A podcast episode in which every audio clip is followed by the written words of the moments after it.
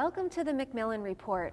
I'm Marilyn Wilkes, your host, and our guest today is Professor Abbas Amanat, a professor of history and international and area studies and director of the Iranian Studies Initiative at the Macmillan Center. Professor Amanat's teaching and research interests include modern Iran and the Middle East, Shiism, and apocalypticism. He has written several publications, including Pivot of the Universe and Resurrection and Renewal. Professor Amanat is with us today to talk about his newest book, Apocalyptic Islam and Iranian Shiism. Welcome, Professor Amanat. Thank you so much. I'm glad to be here. In your newest book, you explore the history of Shi Islam. What is Shi Islam? Well, Shi Islam is really a historical phenomenon mm-hmm in terms of its long duration over the course of Islamic history, starting from the very beginning of Islam, uh, based on some kind of a religious or uh, belief disagreement in early centuries of Islam, and then gradually developing into distinct communities uh, from Sunni Islam, mm-hmm. particularly from 16th century, became more of a religion of a state in the case of Iran which is the largest uh, Shia community in the world, with about perhaps 70 million or 60 odd million uh, of the population. Also, uh, there are uh, communities of Shias uh, in other parts of the Middle East and beyond, including in uh, southern Iraq, which is the majority of population of Iraq, in southern Lebanon, when also there is a large community. In Pakistan, in northern Arabian Peninsula, you would see a variety of communities of uh, Shiis. Um, Shiism, therefore, can be defined both in terms of community and in terms of beliefs. In terms of beliefs, uh, something which is characteristic of Shiism is this kind of a preoccupation with a sense of suffering over a course of time, a kind of a story of suffering which is very much symbolized by the sacred figures of early Islam. And it's also a history of uh, expectation for some messianic return. And in that regard, indeed, Shiism has much in common with other religious traditions, uh, virtually all religious traditions, one might say, which all have an element of messianism, but more specifically with uh, Christianity and the idea of the Jesus' second coming, with Judaism and the idea of the return of the Mashiach, and indeed with Zoroastrianism, the indigenous religion of Iran, where Shiism uh, played a very important part. Um, in all these traditions, there is this sense of idea of a return or return of a heroic, saintly, prophetic figure, sometimes at the end of the time, and it's kind of closely associated with the notion of apocalypse in all these religions. And Shiism also inherits, or indeed influenced much by all of these traditions, has major similarities in many ways with Christianity, but also with other of religious traditions. This is another characteristic, important characteristic of Shiism. Okay, so what's the premise of your book?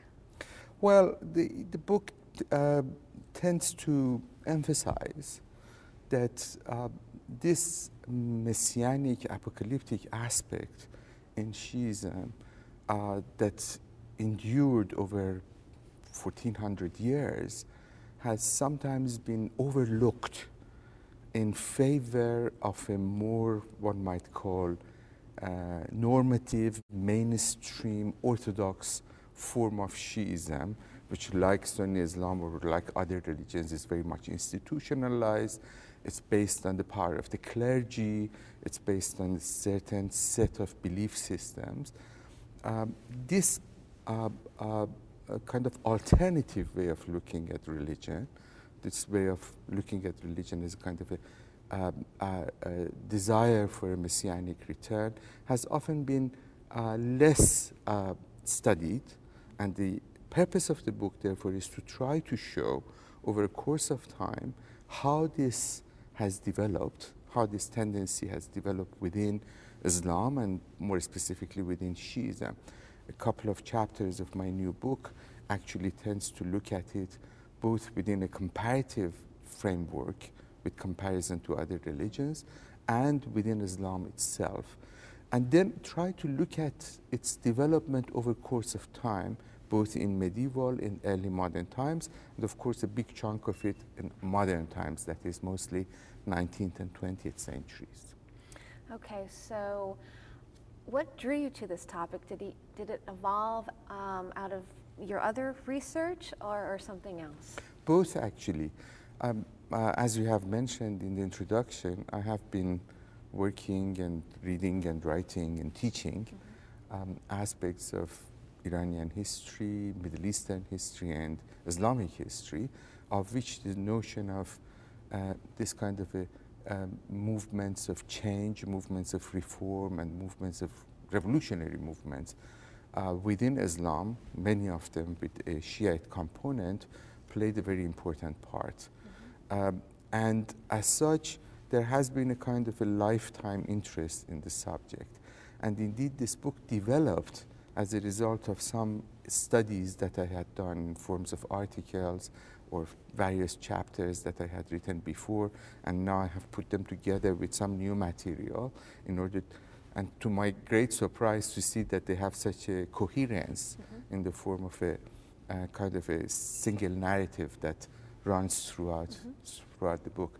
The second point about it is that uh, uh, contemporary Iran, uh, I was surprised to see that some of the themes that I have been preoccupied with has a new uh, life, mm-hmm. in a sense, uh, particularly under the present uh, um, president of Iran, this kind of anticipation for the return of a messianic figure, the Mahdi, who is going to bring change into the world, and so forth, is very strong. Mm-hmm. And indeed, the last chapter of the book is an extensive study of various manifestations of the idea of the return of the idea of this kind of a messianic manifestation in today's Iran. Mm-hmm. Okay. So let's talk a little bit about the research you needed to do for the book. Well, the research uh, was in part uh, based on um, textual material um, in pre modern times um, focusing mostly on the writings of um, the many of the figures of uh, this kind of messianic inspiration, um, uh, many of the trends in Shiism that led eventually to the emergence of new religious forms or new religions, such as, for instance, the famous Babi Baha'i religion. That I, indeed there is a chapter in this book about how it initially was transformed from the kind of a body of Shi'i messianic ideas into a new religious belief. And then, um, of course, in more modern times, I relied on variety of other sources. Um, some of it uh, uh, newspapers, travel accounts, uh, histories, uh, personal narratives, um, perhaps less of archival work because this is a kind of a topic that does not lend itself well to archival studies.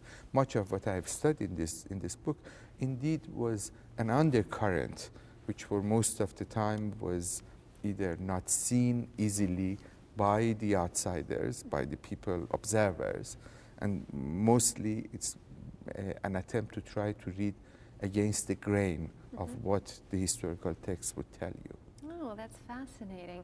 Um, so, what is apocalypticism and how has it influenced the development of modern Shiite theology? Uh, as I was saying, apocalypticism, in a very broad sense, mm. uh, uh, of course, it has a very specific Christian biblical uh, uh, meaning in the sense of its association with the book of Apocalypse, the book of Revelation. Uh, but the term itself, uh, in a kind of a technical sense, um, uh, means something broader than that. means a, a an aspiration for a, uh, uh, for a, an end to your notion of present time, to the human society's notion of present time.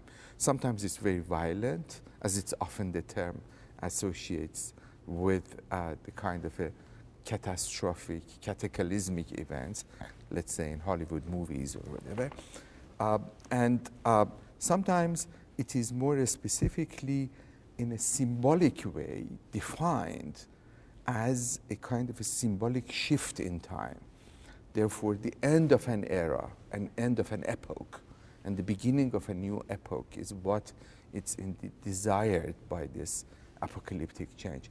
Usually, the apocalyptic change is a component of a messianic return.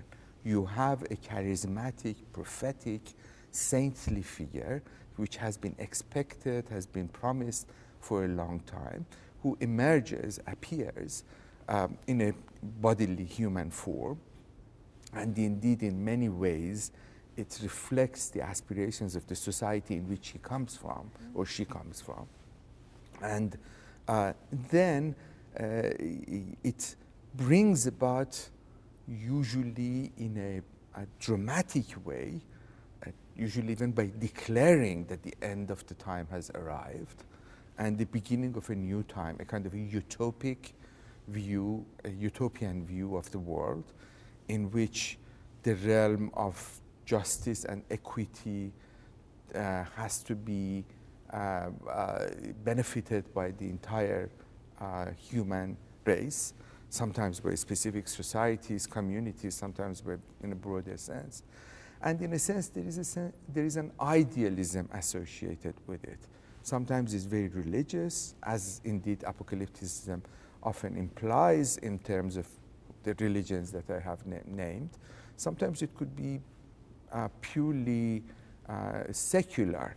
We can see in the writings of many uh, historians, I'm sorry, many religious figures, in some literary works, even in poetry, we can see some of these apocalyptic aspirations. And that, as I said, in, in cinema, we can find that um, phenomenon.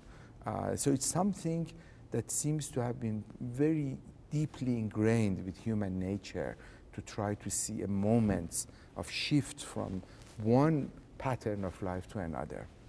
Okay. So, what um, in doing the research did you find uh, most surprising?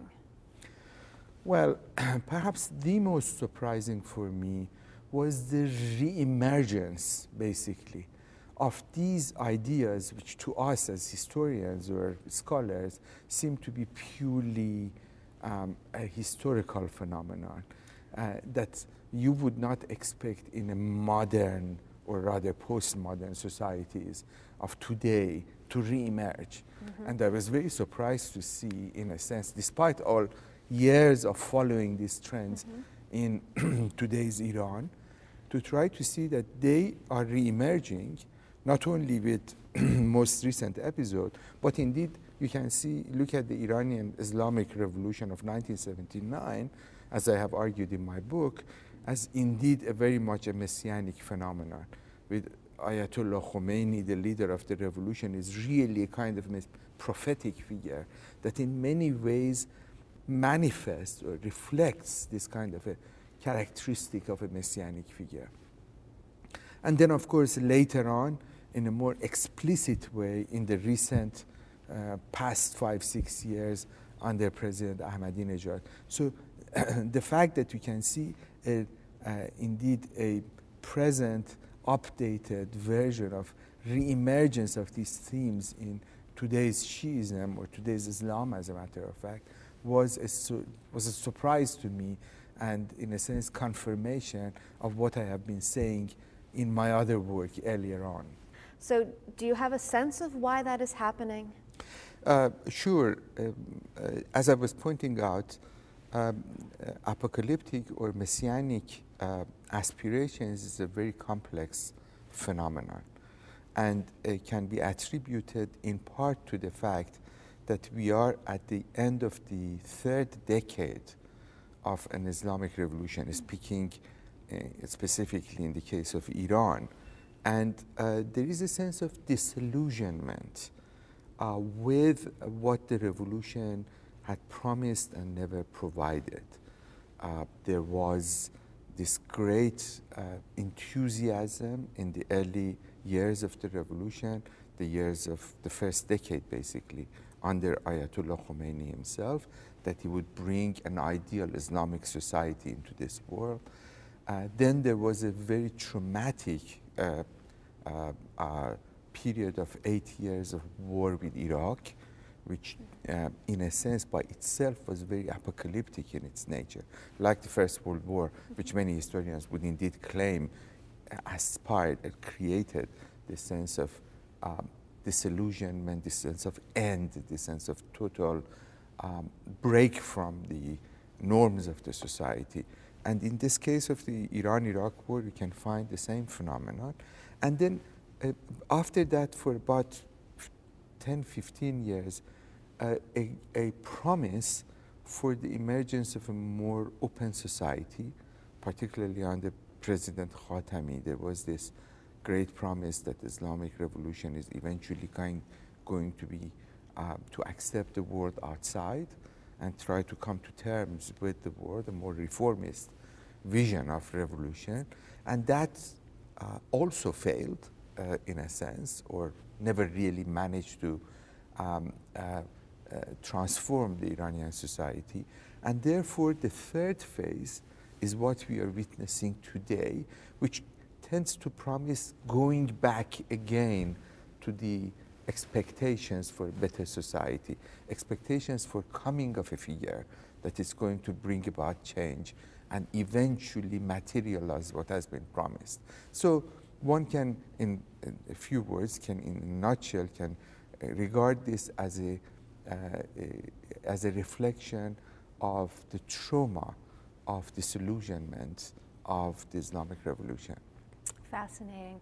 Thank you very much for being here with us today and sharing some of your work. Thank you. For more information about Professor Amanat and his newest book, please visit our website at yale.edu backslash Macmillan Report. Be sure to join us again for another episode of the Macmillan Report, made possible through funding from the Whitney and Betty Macmillan Center for International and Area Studies at Yale.